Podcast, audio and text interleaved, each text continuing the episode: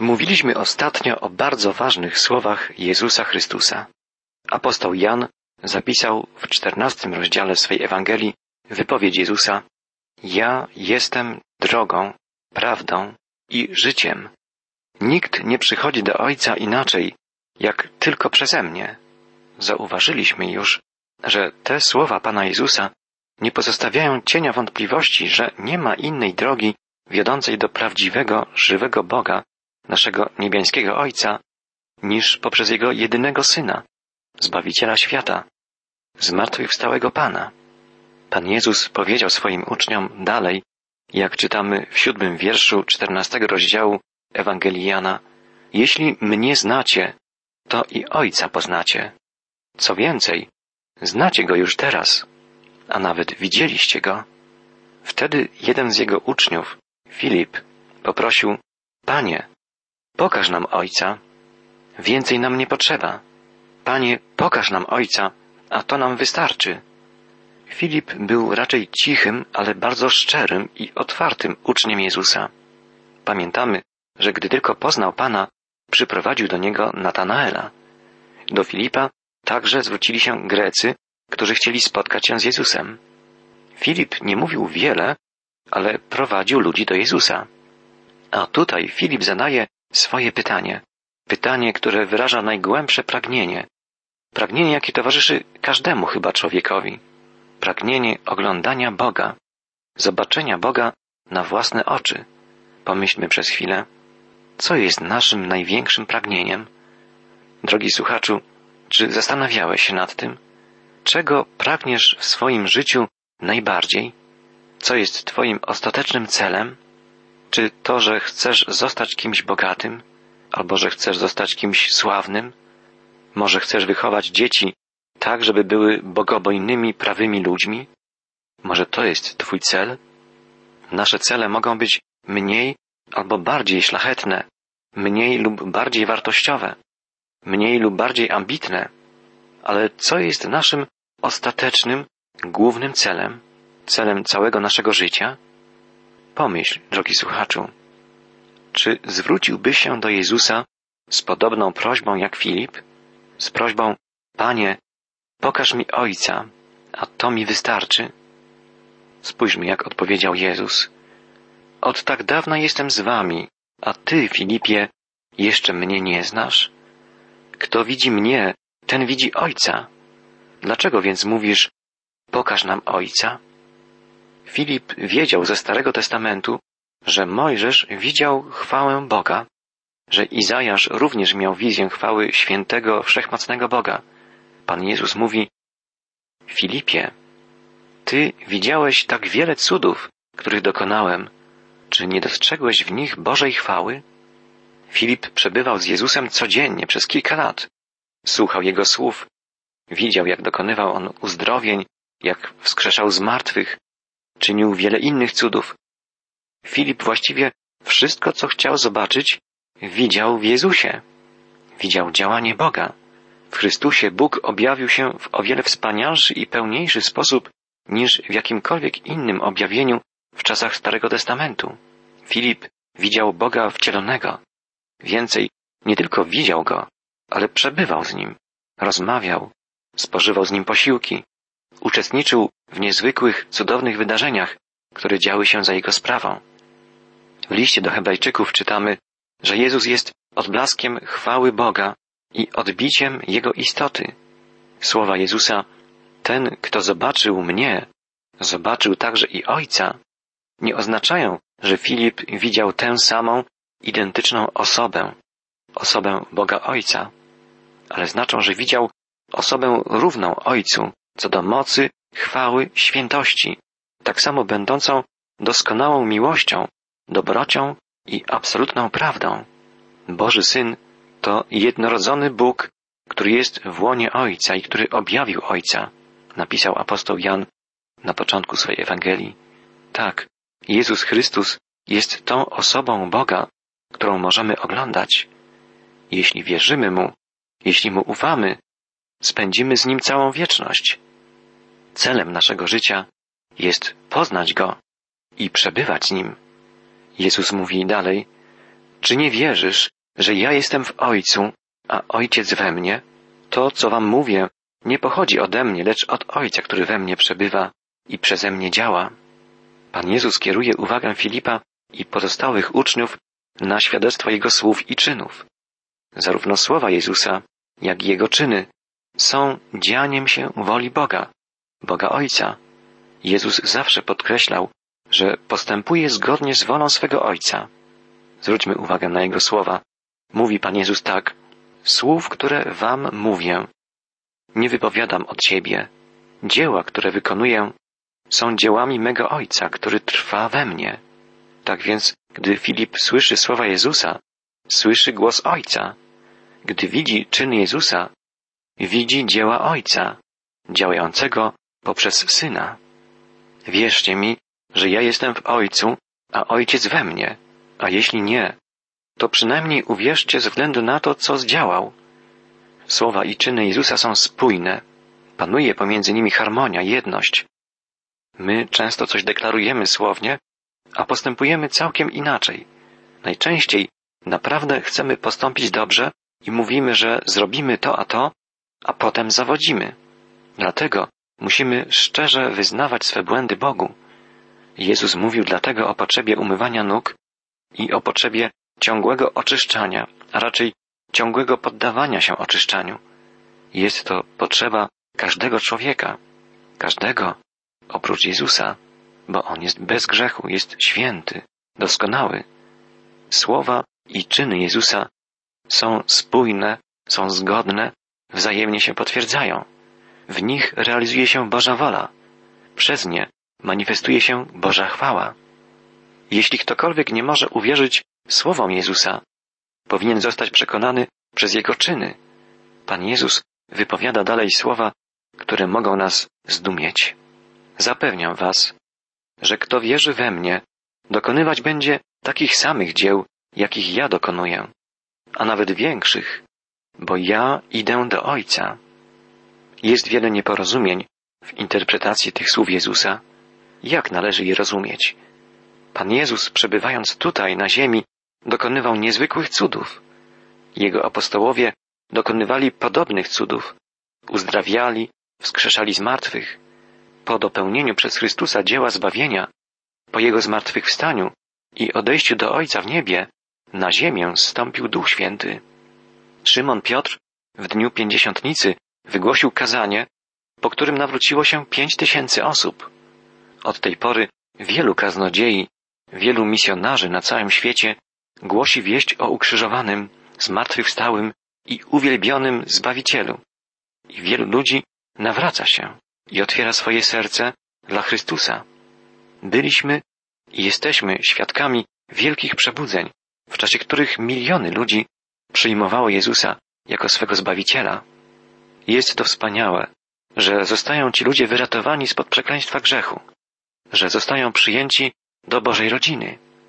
W tym sensie jest większą rzeczą to, że tak wielu ludzi zostaje uzdrowionych duchowo i zbawionych, niż to, że za czasów Jezusa stosunkowo niewielu zostało uzdrowionych i bardzo niewielu naprawdę w Niego uwierzyło. Przebywając na ziemi w ciele, Jezus był niejako ograniczony czasem i przestrzenią. Dlatego mówił swym uczniom, że będzie lepiej, jeśli odejdzie do Ojca.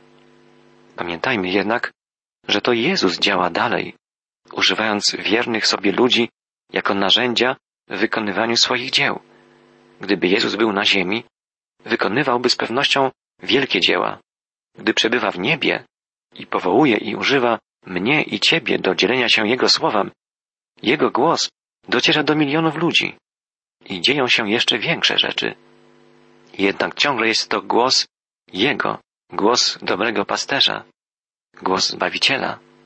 Dalej Jezus mówi, spełnię wszystko, o co będziecie prosić w moim imieniu, aby chwała Ojca zajaśniała w Synu. Spełnię to, jeśli prosić będziecie w moim imieniu. Jezus mówi, kontynuując swoją wypowiedź, że wielkie rzeczy, które zapowiada, będą się dziać dzięki modlitwie. Modlitwa jest kluczem, który otwiera niebo. Gdy rozmawiamy z Jezusem, On może objawiać nam swoją wolę i wykonywać poprzez nas wielkie dzieła. Słowa Jezusa, o cokolwiek prosić będziecie mnie, w imię moje ja to spełnię. Te słowa są bardzo często źle rozumiane. Niektórzy ludzie przywłaszczają sobie tę obietnicę Pana, chwytając ją jak pies kość i uciekają, żeby zawłaszczyć ją tylko dla siebie. Wynika to z niezrozumienia, co znaczy modlić się w imieniu Jezusa. Nie znaczy to, że wystarczy wypowiedzieć formułkę w imieniu Jezusa. Oznacza to być złączonym z Jezusem, zjednoczonym z Nim. Oznacza utożsamiać się z Chrystusem, ukryć się w Nim i żyć według Jego standardów, trwać w osobistej więzi z Nim. Wtedy nasze modlitwy są skuteczne. W następnym, piętnastym wierszu czternastego rozdziału Ewangelii Jana czytamy następujące słowa Jezusa. Jeśli mnie kochacie, będziecie przestrzegać moich przykazań. Posłuszeństwo wobec Jezusa, miłość, którą Duch Chrystusowy rodzi w sercu wiernego ucznia Jezusa, sprawiają, że jest on w stanie powoływać się na Jego obietnice. Jeszcze wyraźniej mówi o tym Pan Jezus w słowach zapisanych przez apostoła Jana w następnym rozdziale jego Ewangelii. Znajdujemy tam w siódmym wierszu wypowiedź Jezusa Jeżeli we mnie trwać będziecie, a słowa moje w was, poproście o cokolwiek chcecie, a to wam się spełni. Człowiek, który trwa w Chrystusie, nie będzie prosił Boga o to, by zaspokoił jego egoistyczne, samolubne oczekiwania.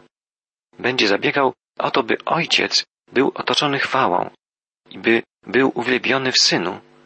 Obietnicę wysłuchania modlitw daje więc Jezus tym, którzy Go kochają, którzy są posłuszni Jego przykazaniom i którzy zabiegają o to, by otoczony był chwałą Bóg w Jezusie Chrystusie. Prawdziwa miłość chrześcijanina manifestuje się w jego posłuszeństwie względem Jezusa. Ktoś, kto postępuje niezgodnie ze słowami Jezusa, nie może twierdzić, że kocha Pana. Pewien misjonarz opowiadał, że jeden z liderów chrześcijańskich załamał się, gdy Bóg nie odpowiedział na jego prośbę o uzdrowienie bliskiej mu osoby. Modliłem się, powoływałem się na obietnicę Jezusa, że gdy ktokolwiek będzie wołał do Ojca w Jego imieniu, otrzyma to, o co prosi.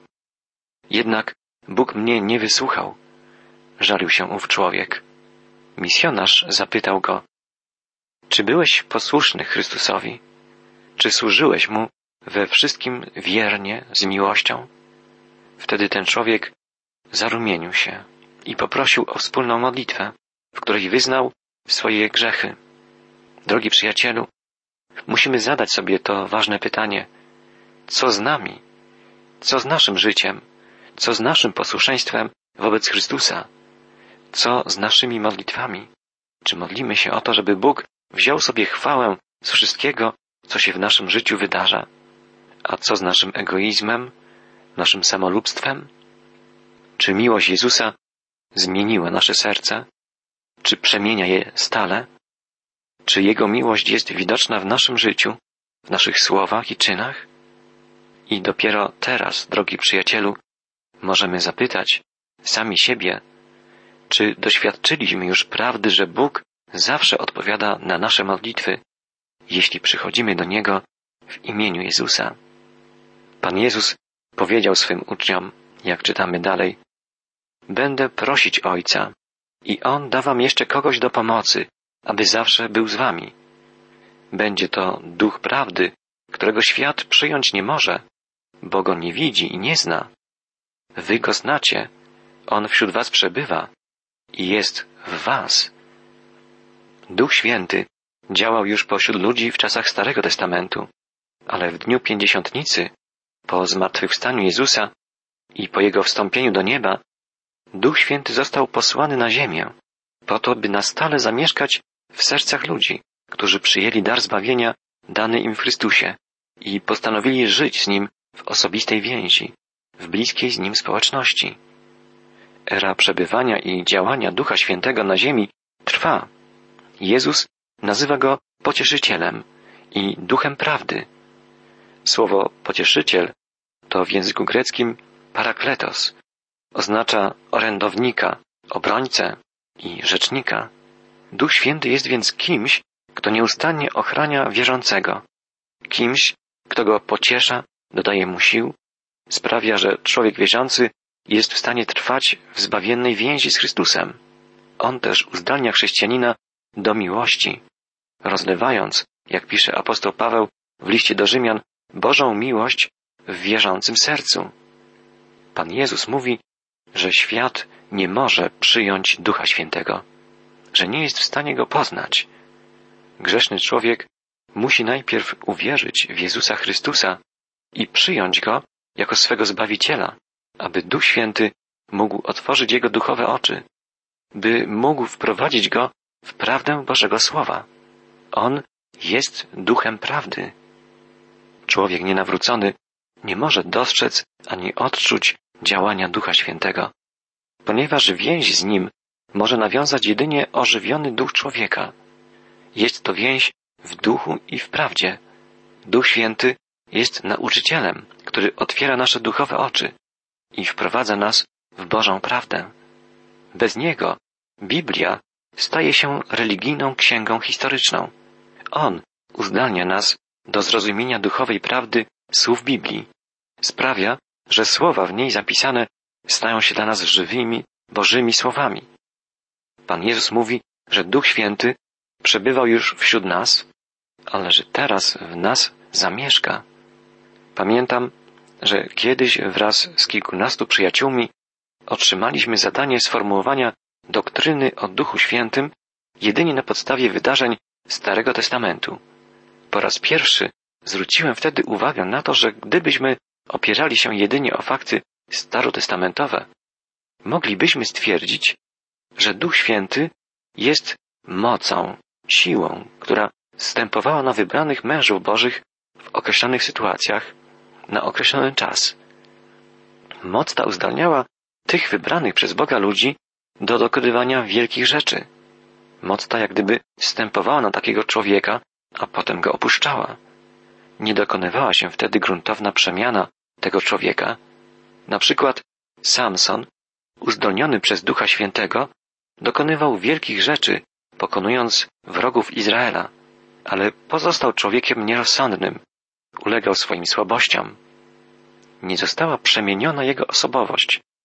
Duch Święty jak gdyby stępował na niego, tak zresztą określa to Stary Testament, a nie zamieszkiwał w nim, nie działał w nim odradzająco, przekształcająco.